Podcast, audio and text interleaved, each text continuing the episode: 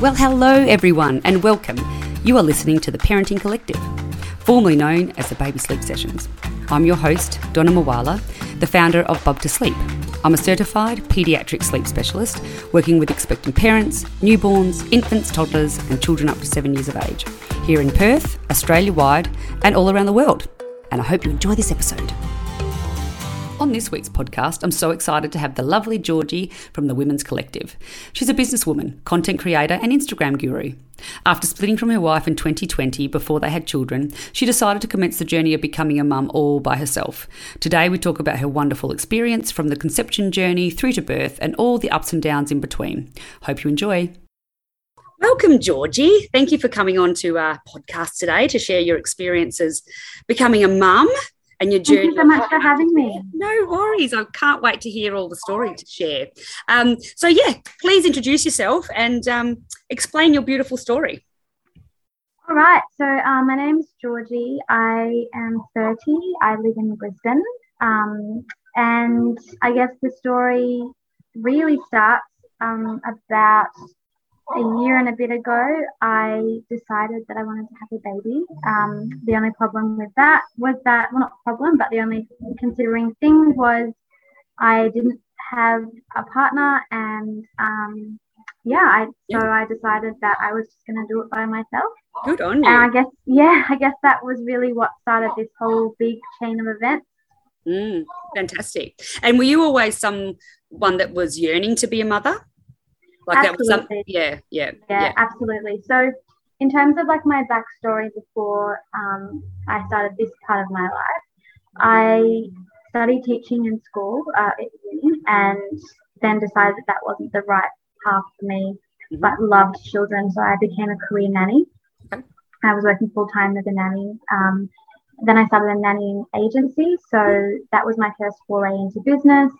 I ran that for five years, and at the end, at the time I sold it, I had around 30 nannies on the book. Oh, wow. Um, and ended up selling to one of the senior nannies that had been with me for many years. So, um, childcare and children and family oriented lifestyle was always a huge part of, of what um, I wanted in life. And the main reason I really started that career was because I wanted something flexible that would support me you know, when I decided to have children of my own. Um, so yeah, definitely always wanted children, but I was also very acutely aware of wanting it to be the right time sure. and situation for me because um, it was something that I took so incredibly seriously, and I yeah wanted to make sure that financially, mentally, emotionally, I was in the best place possible to make awesome. that decision and to start that journey. Mm, well, that's amazing, isn't it? Because a, a lot of um, women would be in the same position of being a single woman and wanting a baby, but might not might not be financially okay to do that. So that's amazing that you were able to get to that position. Um, yeah. So you made the decision. How hard is it, and what's the process in in simple ways of being able to have a baby by yourself? Explain. You know what? It was actually um, in terms of logistically, it was quite simple, which okay. was great. Right. So my how do people do it? Where do they go? So they go to their doctor. They yep. get a referral to a fertility clinic. Yep. Um, the best place for anyone who's looking to potentially do something similar, there's a Facebook group called Single Mothers by Choice Australia. Awesome. You can post in there looking for a fertility specialist in your area and people can recommend somebody. Fantastic. So I got a recommendation for a really good fertility specialist in Brisbane. I got a referral to go see him. It was a uh, four week wait to see him. Mm-hmm. Um, and then once I'd met with him, there was a couple of other steps because I was using donor sperm. Yep. So all up, the process took um, approximately four months from initial appointment to my conception. Okay. Obviously, um, that will change and differ depending on your journey with conception. Yeah. Um, but I actually found it surprisingly a much easier process than I had anticipated. Right. Having said that, it does definitely differ from state to state, especially when it comes to donor sperm. Okay. Yep. So the process in Brisbane was that my fertility clinic had sperm already in its own sperm bank yep. that you can access. Whereas some of the other ones, I know that there's a long wait period, so that's maybe something to just yeah, Yeah, kind consider. of prepare yourself for. Yeah. And so, when choosing the donor sperm, do you get a choice? Do you know the background of the father, or like what color skin they are? Have they, you know, or do, do you get to have a look at all of that when You choose? do. It, Oh, funny. definitely it definitely um, differs from clinic to clinic. Sure. But my clinic, I had a choice of approximately 20 donors, Oh, wow, that's amazing. which was great. Although um, it does narrow down very quickly. So Okay. for once you take out, um, there's Australian sperm and there's overseas sperm. Now, oh, oh, okay. Australian sperm um, personally wasn't an wasn't what I wanted to go with Okay. because in Australia you cannot be um, paid for donations, so it's purely out of goodwill. Okay. Therefore, the donors um, tend to be a bit older. They Sure. obviously also had their kids, and Yeah. you know they're a little bit older. And um, given me wanting the best chance at a quick conception, I thought Yeah. that that was probably not my option.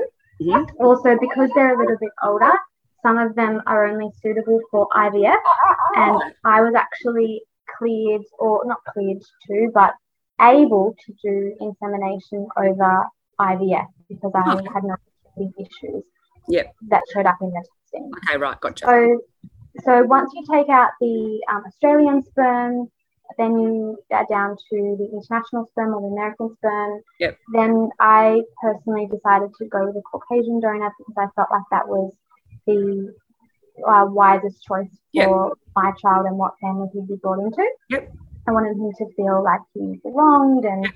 I didn't want to add any additional um, cultural challenges Sure. to his life. So personally, I chose Caucasian. Yep. Um, and then I narrowed down the Caucasian donors that shared similar traits to me. Oh, great. Um, so my donor was um, similar skin color and hair color and eye color. Yep. His, his actual features were a little bit different from mine, but what I really liked about him was um, all of the other information that they give you. So genetically, there was no cancers or Yep. diseases or anything. Yep. They give you um, three generations, so I was able to get his generation, his mum's, and his like mum's mum's. Wow. That's that's better than what getting Yeah. married. Like we've had so many issues with health of my children, and my husband actually goes, I should have got you medically tested. because you don't even think about it.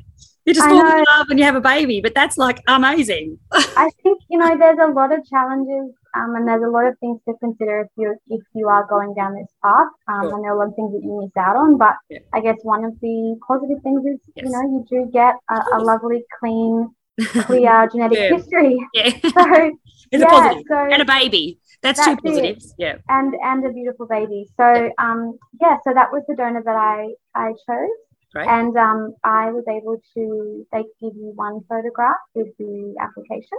Really? I have seen a photograph of him at approximately 10 years old, um, which is very special. And um, that'll be something that I will be able to show Yeah. Bowie, my son, when he gets a little bit older. Yeah. Well, that's and beautiful. To know about where he's come from. Yeah. Oh, that's so beautiful. And that's the thing, you know, we've got, um, I've got really good friends that um, are same sex couples and they had gone through the same journey. And um, it was just so interesting, you know, and Mm. the, and the, the sperm donor had written a letter as well, you know, like so it's really Yeah. special. And he's gorgeous. He's like one years old now. And I'm like, every time I see him, I'm like, it's just like a miracle. I mean, babies Yeah. are miracles anyway, but that you have the possibility to have been able to do this is just so Yeah. special, isn't it? Absolutely. I think um, prior to prior to choosing this um, path for myself, I was in a same sex uh, relationship Yeah. and I was looking at having a baby with that person, Mhm. and we decided that that was just not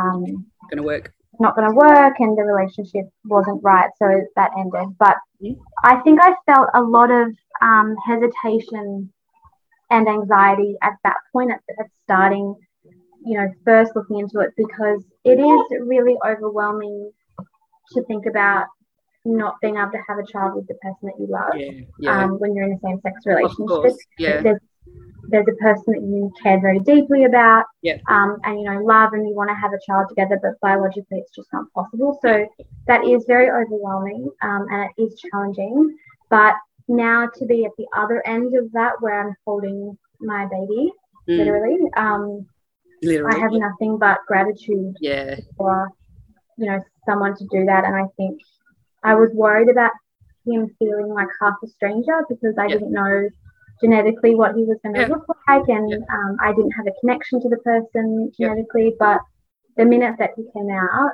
I loved him so fiercely that it just it literally took my breath away, and That's I can't imagine. Yeah, I can't imagine not doing it more than I do. So oh, yeah. and you know those words are so beautiful, and I hope people out there that might have been in this might be in the same position get to hear this podcast, and that just you know sort of break through the the, the fear, and yeah. the other end when you're holding your baby, it's all worth it. Absolutely, I think yeah. that was definitely um, a big fear of mine during the pregnancy was, am I going to bond with this baby when I see them. Um, Were you bonding with the pregnancy? Did you enjoy the pregnancy, or was that in the back of your mind all the time? Um, it was definitely in the back of my mind, and it was a source of anxiety for me. But yeah. um, I did enjoy being pregnant, and I did have a relatively easy pregnancy with, with no complications. Yeah. Um, I had a little bit of morning sickness, which you know, very standard. Yeah. And um, towards the end of the pregnancy, definitely feeling very big and completely sore. over it. Yes. yes, yes. Um, but but I did feel, um, yeah, I did did feel that we bonded somewhat in pregnancy, but nothing compared to, yeah, when you saw love. Yeah. Yeah. Oh, that's so beautiful. Oh, thank you for sharing that because, like I said, hopefully anyone in the position that you were in can just you know get the confidence to do it um, so you were able to do the ivf route but is if it was um, someone that hadn't had sort of any um, medical issue around there what you were talking mm-hmm. about um, is that something that they do themselves they same thing they would go get the sperm and, and administer themselves do you know or you don't really know at home do you mean yeah. at home insemination yeah so um, that is definitely an option for yep. either same-sex couples or yep. um, single mothers by yep. choice. Yep. Um, for me personally, I like the um, the medical support and structure yeah. going to a clinic. Yeah. Um, there's no right or wrong way to no, have it. No. Um, but for me, I thought, well, if I'm going to do it, I might as well yeah. do it through a clinic and have that that support. And I was in a situation where I was financially lucky enough um, to be able to afford that. That's what good. I will say is it is expensive. Yeah. So um, and so is IVF. Like if you were going, yeah. you know, any, you know, it, it's all. Yeah. Fertility definitely does have a price point, which is unfortunate, but you know, it is what it is. It is. Um, so I think I estimated that the entire process, which was um, a second attempt successful insemination, yep. um, but then all of the like so seeing fertility specialists getting all the yep. tests done, I estimated it was around seven and a half to eight thousand dollars. Okay, look, that's a lot of money, yes, but it's you know doable if you can do it. Yeah, it's definitely doable, and I was lucky um, and very blessed that I fell pregnant on the second attempt. Yeah. Um, it, each attempt was approximately two thousand two hundred dollars. Oh, okay, so it's quite expensive for that. Uh, so yeah. yeah. so the I insemination IUI has a higher um, it is expensive sorry, it's less expensive than IVF per go, yep. but it, there's much less success rate. Yeah, I betcha. Yeah, that's right. Oh, it was roughly fifteen percent um, chance of falling pregnant per, per go. Oh, right. Yeah, okay. Yeah. Lots to think about, isn't it? Well, I hope everyone who wants to can, you know, the world that they can. Um, so so that's amazing. So you you had a great pregnancy. What was your birth like? Uh oh.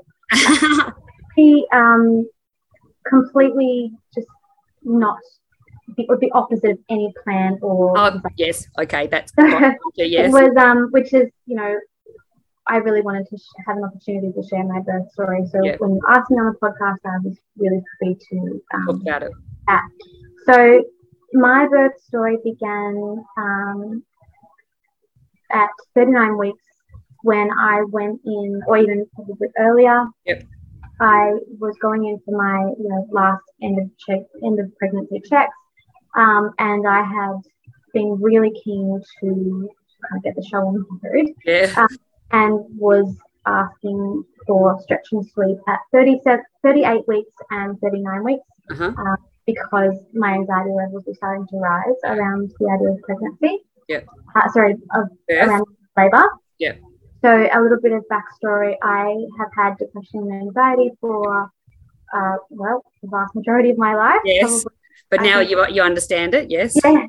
I was diagnosed at 16, um, and that's been an ongoing journey. And another reason as to why I waited till 30 um, to have a baby, just to get that under control. Yeah, absolutely. Um, so my family live in Sydney. They, my mum and my sister were my my birth team, Yep. and they um, had to quarantine in Brisbane um, two weeks before they were able to be let Ah. out. Lot, so- A very fine line between the baby not coming before they could get out of quarantine, yeah, but then coming not long after they got out because they had a limited time that they could be in Brisbane. yeah, of course. So the timing of everything and the stress of the quarantine um, really took its toll on me. Of course. Add to that that I hadn't seen my family since I was 14 weeks pregnant, so they'd missed my entire pregnancy, effectively. Yeah. So it was it was a highly emotional situation already. Yep. Um, then at 39 weeks, I went in for a for a stretch and sweep because I had attempted on at 38, but I wasn't engaged enough. Yep. And the midwife said, "Oh, unfortunately, you are still not, you know, engaged, and Yep. um, baby's not ready for a stretch and sweep." And I think it took me quite by quite surprised. Actually, I had a, a pretty bad panic attack at that point in Yeah. the doctor's office. Yep. Um, and I think the reality of everything hit me, and the Yeah. emotion of everything hit me. And I just said to them, "I've got, you know, I'm really struggling. It's and it's and it's crept up on me so quickly. Like Yeah. because I had mental health um, considerations, it was always discussed in my appointments, Yep. and I was always, um, you know, chatting to my my Yep.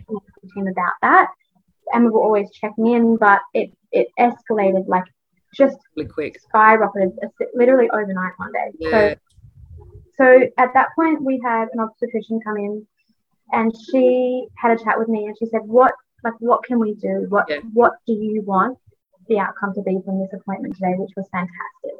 Yeah. Uh, and I said I'd like an induction. Yeah. Which was a really difficult decision for me because I knew the risk of induction Yeah. versus um, intervention. Mm. But my medical team and I and my mum and my sister decided that it was a risk that was we were willing to take Yep. in exchange for um, you know my mental health and my Yep. physical health. Yep. Absolutely. And from where baby was in my tummy and how comfortable he was, um, it didn't look like even if we had waited till his due date or after that he would be coming naturally anyway. Yeah. So it were sort of staring down the barrel at an uh, induction in general. Yep. So we thought rather get it done now when I've got the support in Brisbane. Yep. Um, than wait you know, and, and have my mental health at a bad place yeah. so Yeah. that was the decision that was made, and then the hospital actually got me in for an, for induction the next day. Yep. Which was quite a, a quick turnaround. Usually it's like a four day window. Yeah. Okay. Yeah. That was I was by seven a.m. the next morning. I was in the hospital. Yeah. Wow. That's good. Well, Yeah. good, but yeah. Then you, to, but, then you have to push the baby out. Um, Yeah. And then how did it go? Uh, not well. Oh. So um, I was definitely the case of um, induction. Well, not actually. I shouldn't say that induction led to intervention because in my in my heart and in my gut, I really do think that I was looking at intervention anyway. yeah. Okay. So um, I went in on Saturday morning Yep. for a balloon catheter, and um, that got placed, and then I was able to come home for the day, and that was a really great, peaceful, happy day. So I had my mum and my sister and my partner, Yep. um, all just spending the day with me. We were very relaxed. We watched a bit of TV together. I had a nap. Um, and, and it was all sort of going quite Yeah. nicely. I started having um, contractions around 3 p.m. that day. Uh, and then a few hours later, as they got a little bit closer together, I started to make my way back to the hospital to have the balloon catheter removed. Um, and then the next step from that, for anyone who doesn't know, is that they will break your waters Mhm. and then they will usually put a drip in of oxytocin yep. um, to stimulate contractions yep. and to bring in the labour. So there was a little bit of a delay at the hospital in terms of a couple of um, people had presented with spontaneous labour. So they just jump jump ahead, which of course makes sense. Yeah. So I um, was labouring uh, and contracting sort of just in the hospital waiting areas. Like uh, there's like a there's like a um, special room that you sort of just wait in until they're ready to take you to yeah, birth suite. Yeah. And then it was about 9 p.m. Uh, or 9:30 p.m. before I was taken into the suite where they started the actual process. Mm-hmm. So um, that was a really surreal experience being taken into the suite. Um, you know, walking into the room where I thought, uh, you know, this is where my baby's going to be born, yeah. um, was a really incredible experience. And I had a very clear plan for my labour. So I had spent a lot of time looking at hypnobirthing. I had all of the meditations. I had the podcasts. I had the music. I had the TENS machine. I had the reflexology comb. I had um, earplugs, eye masks. I had all of it, all of the stuff that you could think of. It was all ready to go, and I was so organized. Um, so they broke my waters, started the drip, and the contraction started pretty quickly. I would say within half an hour. Um, I labored with those for about three hours, and then I was really struggling with the intensity of those contractions. Yeah. Um, I tried the gas and air, and I hated it. Absolutely hated it, which was quite surprising because I thought that I was really like that. Yeah. But you have to. Um, I didn't realize in all of the birth classes that I've done, you have to breathe in and out through the tube. Right. For some reason, I sort of thought that you like breathe in, breathe it in, and then just breathe normally as well. But no, you have to actually breathe in and out of this tube, a bit like a snorkel for yeah. your entire contraction. And I felt really claustrophobic. I felt like I couldn't, I couldn't breathe yeah. um, through that tiny little sort of tube. And then when the gas and air did hit me, I just felt, um, I didn't feel any pain relief at all. I just felt dizzy.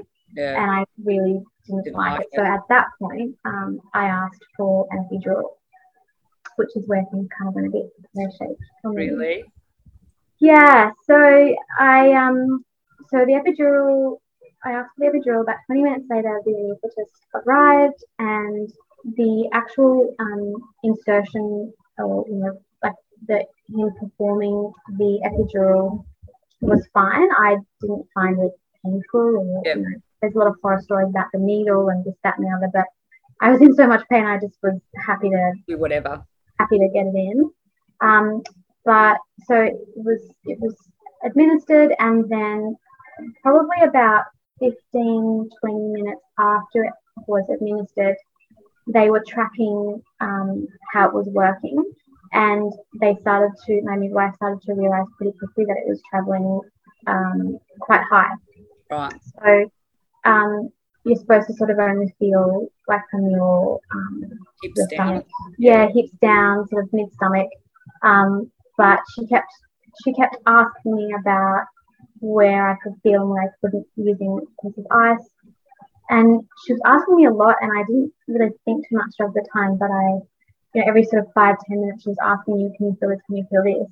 And then I heard a lot of whispering um, on the phone, and I just started to feel a shift in the air. That was a little bit scary. Yeah. Um, and I was very out of it. Like I'm not sure what they put in the epidural, but I definitely was high as a kite. I wasn't really, I wasn't feeling anything. Let me tell you, I was not in pain. No pain. But I do remember saying, um, asking a couple of times, "Is the baby okay?" And they were very vehemently saying, "Oh yes, yes, baby's fine."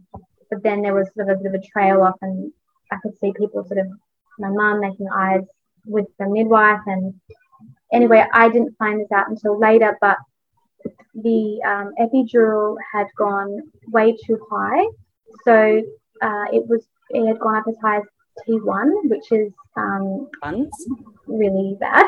Yes. it was kind of um, basically past my just just past my collarbone, and my blood pressure crashed three times So at one point, um, the midwife pressed the emergency button, and I had six doctors run in, and they flattened the bed, and they were all like sort of working around me and talking, and there was a lot of commotion, and um, and all I remember is just saying, "Is the baby okay?" Um, and it was yeah, it was really Scary. touch and go. They did think I was going to stop breathing. So um, the next step, if they weren't able to get it under control, would have been I would have had to be intubated. Wow. So it was pretty. It was pretty traumatic. wow. The the godsend with that was that I didn't remember it, Okay. um, or well, I remember it, but I didn't. I wasn't present for it because Yeah. I was so heavily um, sedated with that epidural. But it was a really traumatic experience Oh, for my mother and my sister watching it. Um, so you know that was really scary and um, and definitely not at all what I was expecting No. my epidural I've never heard of that. Yeah, I've never heard of it Never. either. It's called um, it's called a high block, um, and yeah, it can be uh, fatal. Bad. Fatal. Yeah. So how, how did you get Bowie out? So once we were able to get the epidural under control, so basically, um, what they did was they just switched it off immediately. Yep. Um, and then it took it took another three hours for it to come down to where it was supposed to be. So that Holy moly. that's how how high and how heavy it was. Is that the Um, anaesthetist error? I'm unsure. Right. I'm You unsure probably about never that. find out either, baby. Yeah, I um, it actually is on my list to to chat to the hospital and see if I can have a little bit of a um, Understanding what happened. yeah, like a little bit of a, a meeting about what happened because it does concern me in future pregnancies. If that if that is you know a response from my body, I would like to know so that that can be noted on my file for next time. Definitely. Definitely. Yeah, so I mean, the upside to all of that was I wasn't in any pain. So I was able to have a good nap um, and just sort of try and, um, I guess, yeah, sleep and, and relax as much as possible. However, it was, once we had sort of got out of the danger zone with the epidural, it was becoming clear that I was not dilating Yeah, right. the- which was a real blow. So at I think 6 a.m. they checked my dilation. I was still only three centimeters. Yeah. And she said, uh, we're going to increase the drip, see if we can get some movement, and we'll test you again in four hours. Yeah. And then that was 10 a.m. and uh, and she checked me, and I was still three centimeters Uh, yeah. and my cervix was still quite thick. So it wasn't even like the cervix had Yeah. thinned out and was ready to go. It was just nothing was happening. Yep. And that was really devastating for me um, because by that point we were now over 24 hours for the entire experience. hmm And then, in the nicest possible way, my midwife said to me, Look, you're actually not in labor. Like, we don't even classify this as labor. This is, this is still technically pre labor. Oh my And, god. um, and I, I think I laughed when she said that. I was going to say, did you cry or laugh? Yeah. I think at that point I just laughed because I thought, oh, of course, of course, I'm not even in labor. Yeah. know, I've nearly died and I've been in pain and I I'm know. proud, and but I'm not in labor. Oh, Anyway, and then that was when C-section was chatted about. Yeah. So, uh, long story short, we did end up with an emergency C-section Yep. to get little man out. Yep. Um, although I will say that surprisingly, that was my favorite and best part of my labor. Oh, I actually really secure in that decision. Right. I had they not suggested it, I would have asked for it anyway. Okay, although there was, there was no there was no way they weren't going to suggest it, but Yeah. I would have asked for it. I was feeling very anxious about having any feeling and strength to push, and I was thinking I'm going to get and I'm going to end up with a with a stuck baby. Yeah. So I was very relieved Yeah. when the decision was made to do a C-section. That's good. Um, and also there was finally a light at the end of the tunnel. So um, this was yeah, 26 hours, 27 hours of labour and or non-labour. yeah, yeah. Kind of labour, a bit of labour. It hurts though. It's Yeah. not, it's not like you weren't in any pain or nearly Yeah. died. Yeah, that's right. Um, so I was just really happy to have a, a light at the end of the tunnel Yeah. at that point. And the C the C section experience was I would say frightening because I've never had any kind of surgery or anything before. Mm. Um, so it was just very overwhelming and, and very frightening, but it was also incredibly amazing. I had a great team, Mm. and the um, the obstetrician who had originally ordered my uh, or signed off on my induction happened to be on shift, and she was the one that performed the Oh, operation, which was fantastic. Um, and uh, I had my mum with me, and we had I played some worship music, Yeah. and it was just a really Lovely time. lovely, lovely, and lovely is not even the right word, but it Oh, was know, an yeah. amazing experience. Yeah. It felt incredibly transcendent. Um, Really, at the risk of sounding dramatic. No, not at all. And the minute that they got him out and lifted the sheet down so I could see him, I just yeah, I couldn't believe it. I was so overwhelmed. Yeah. Oh, it was it was phenomenal. It was Yeah. the best moment of my entire life. Yeah. And the thing that struck me was I couldn't believe how much he looked like me. Oh, Which was really? such, yeah, which was such a shock. Because as we talked about earlier, um, you know, I had no idea what to expect. Yeah. I'd had some 4D photos taken and they were really clear, but you know, they're Yeah. as clear as they can be Yeah. you know, amniotic a fluid sac. Um, but yeah, he he looked so much like me, and I was just, I was shocked. Yeah. And he was blonde, like like white blonde. I couldn't believe it because I'm dark haired, and his donor was dark haired, and we don't really have a lot of blonde in the family. Yeah. Um, I was just, uh, yeah, I just was absolutely shocked. Yeah. So um, yeah, that was definitely the best best moment ever of my entire Yeah. yeah. What, And uh, what a journey. what it was an absolute journey. It was Yeah. absolute mammoth, yeah, mammoth experience and whatnot. But at the end of the day, I had a very happy, very healthy baby, Yeah. and uh, that's all I can.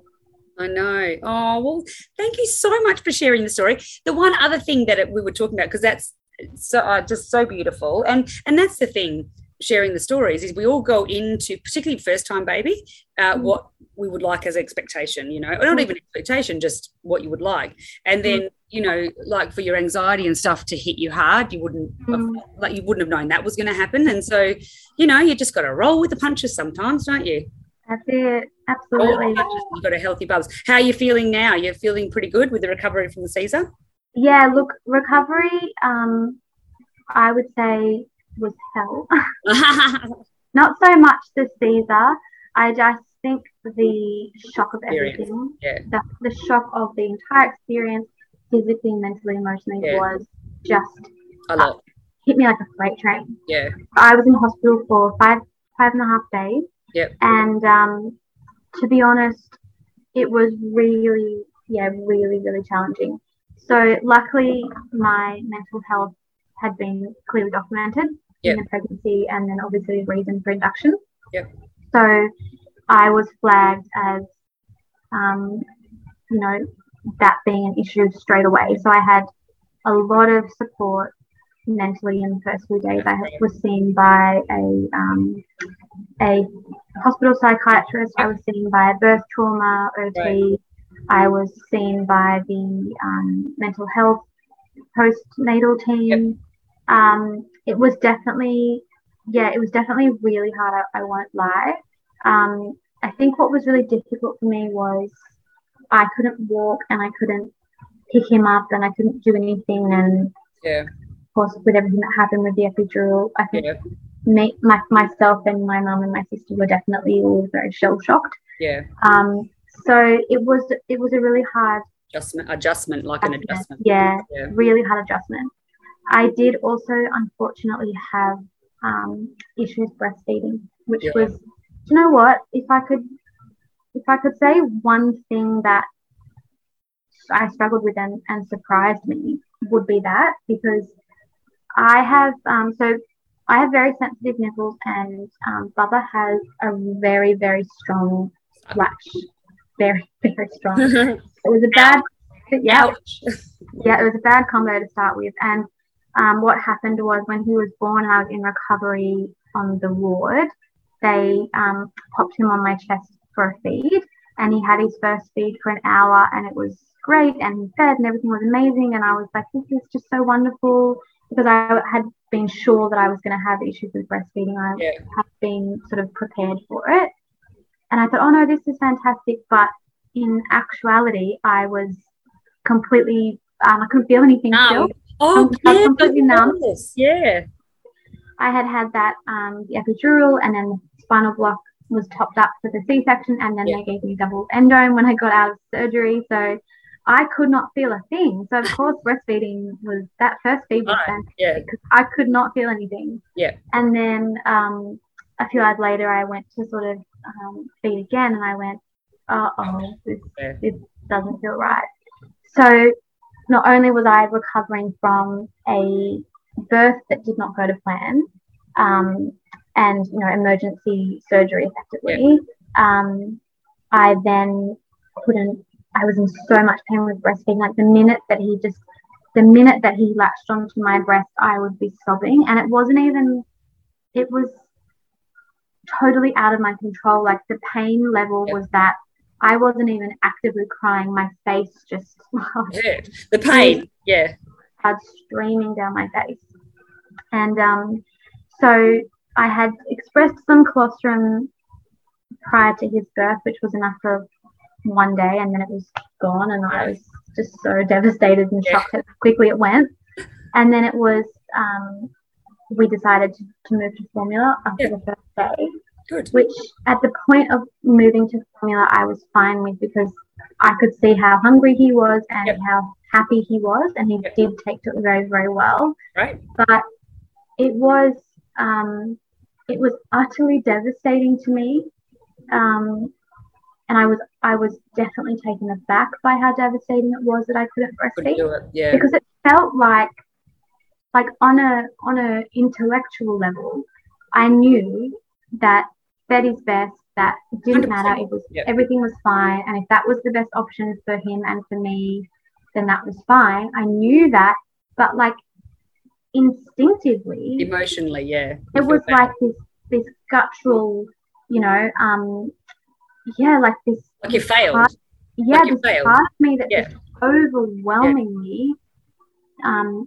was desperate to feed Yeah, and wanted to feed and Yeah. felt like I had absolutely failed. yeah, And um, I remember probably one of the most difficult moments of my entire recovery was when my milk came in. yeah, And I, I felt, I woke up, I think it was day three or four, and I woke up and I could feel that my breasts were full of milk and Yeah. you know, huge. And I was still in so much pain from the C section. And I walked into the shower and undressed, and I was sitting on the shower chair, and the water was, you know, running down my chest. And my breast was so full and so hard.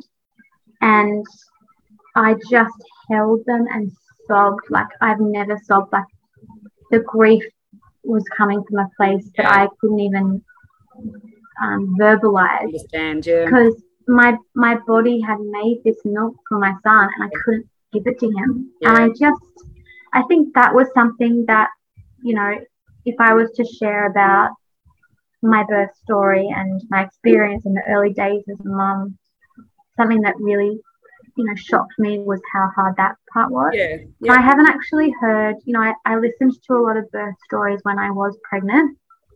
Um, you know, so I sort of not because it would prepare me for my birth, but just so I would have the the knowledge of Sure. birth and understanding of what that looks like. But I didn't ever really hear people talk in depth about difficulties. yeah.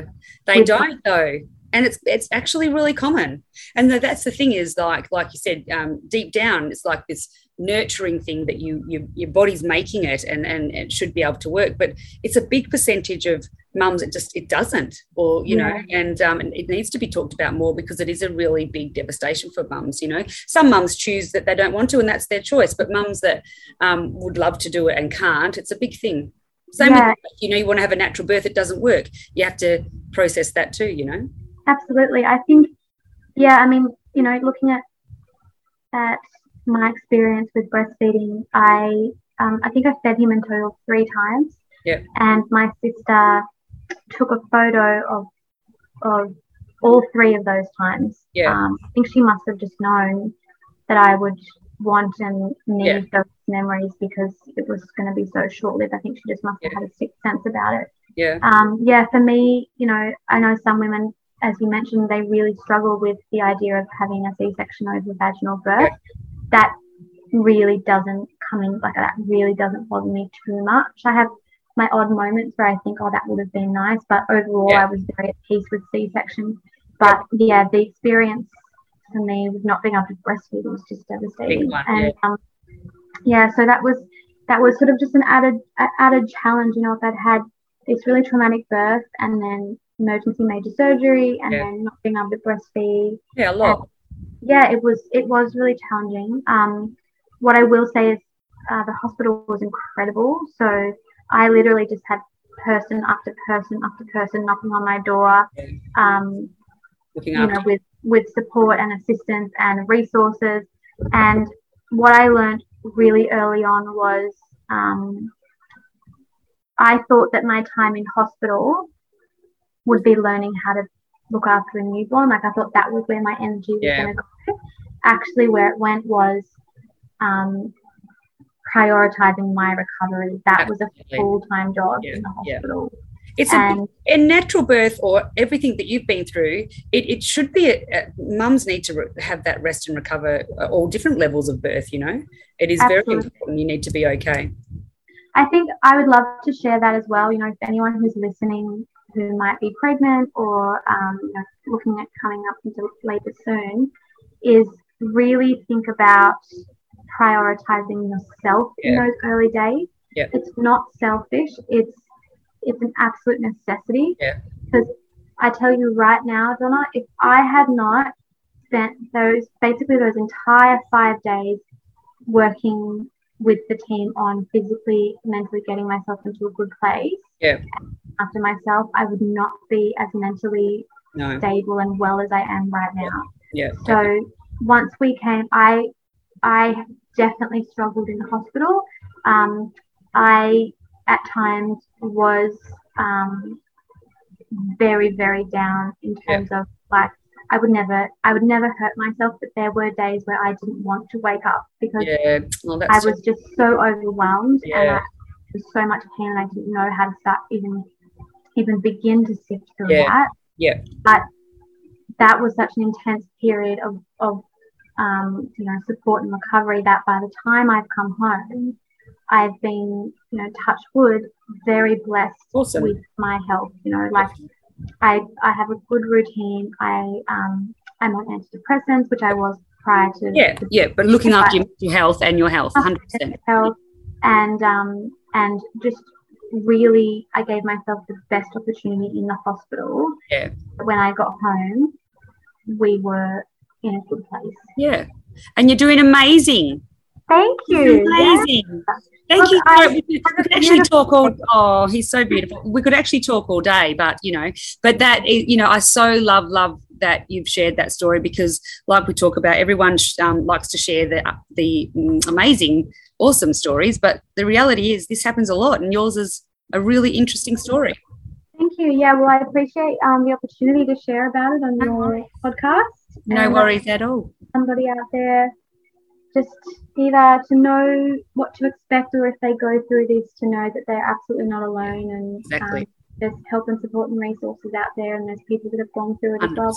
Absolutely. Because how old's Bowie now? Four weeks, three weeks, four weeks? Yeah, he'll be four weeks on Sunday. Four weeks. And, you know, just before we got onto the podcast, you know, um, what you were saying, I'll say to everybody that you're loving it. You're yeah. absolutely loving it.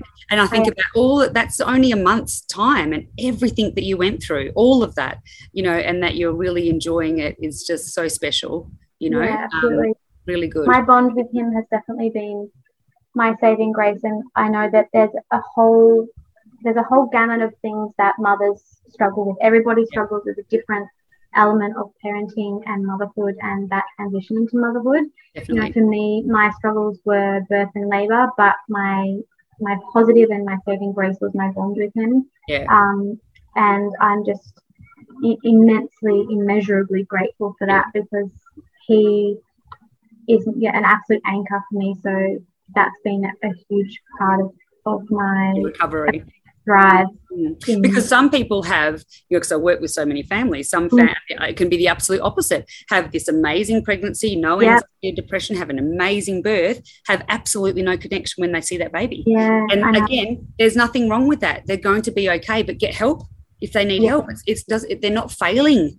It's like the breastfeeding. It's not your fault you know but as mothers we feel like we're failing if it's not this perfection and you know you don't have to instantly fall in love i mean i did i was the mm. same um, mm. But yeah, it's um, everybody's journey. But thank you so much for coming on today. Um, and yeah, keep enjoying your beautiful baby boy. Thank you. Yes, the, um, you can expect a lot of baby spam. Yay! For a love while. I love it. I love it. Thank you so much. Thanks, Donna. So if you enjoyed this episode, be sure to leave me a rating and review on Apple Podcast. I love reading all of your messages, so shoot me a DM over on Instagram. I am at bub to sleep. B-U-B, number two, sleep. I also offer a free 15 minute phone chat. If you'd like to book one, head over to my website www.bub2sleep.com.au and request one there. So, try to remember to be kind to yourself and always know you're doing the best you can every day, no matter what your day's looking like. Until next time, much love.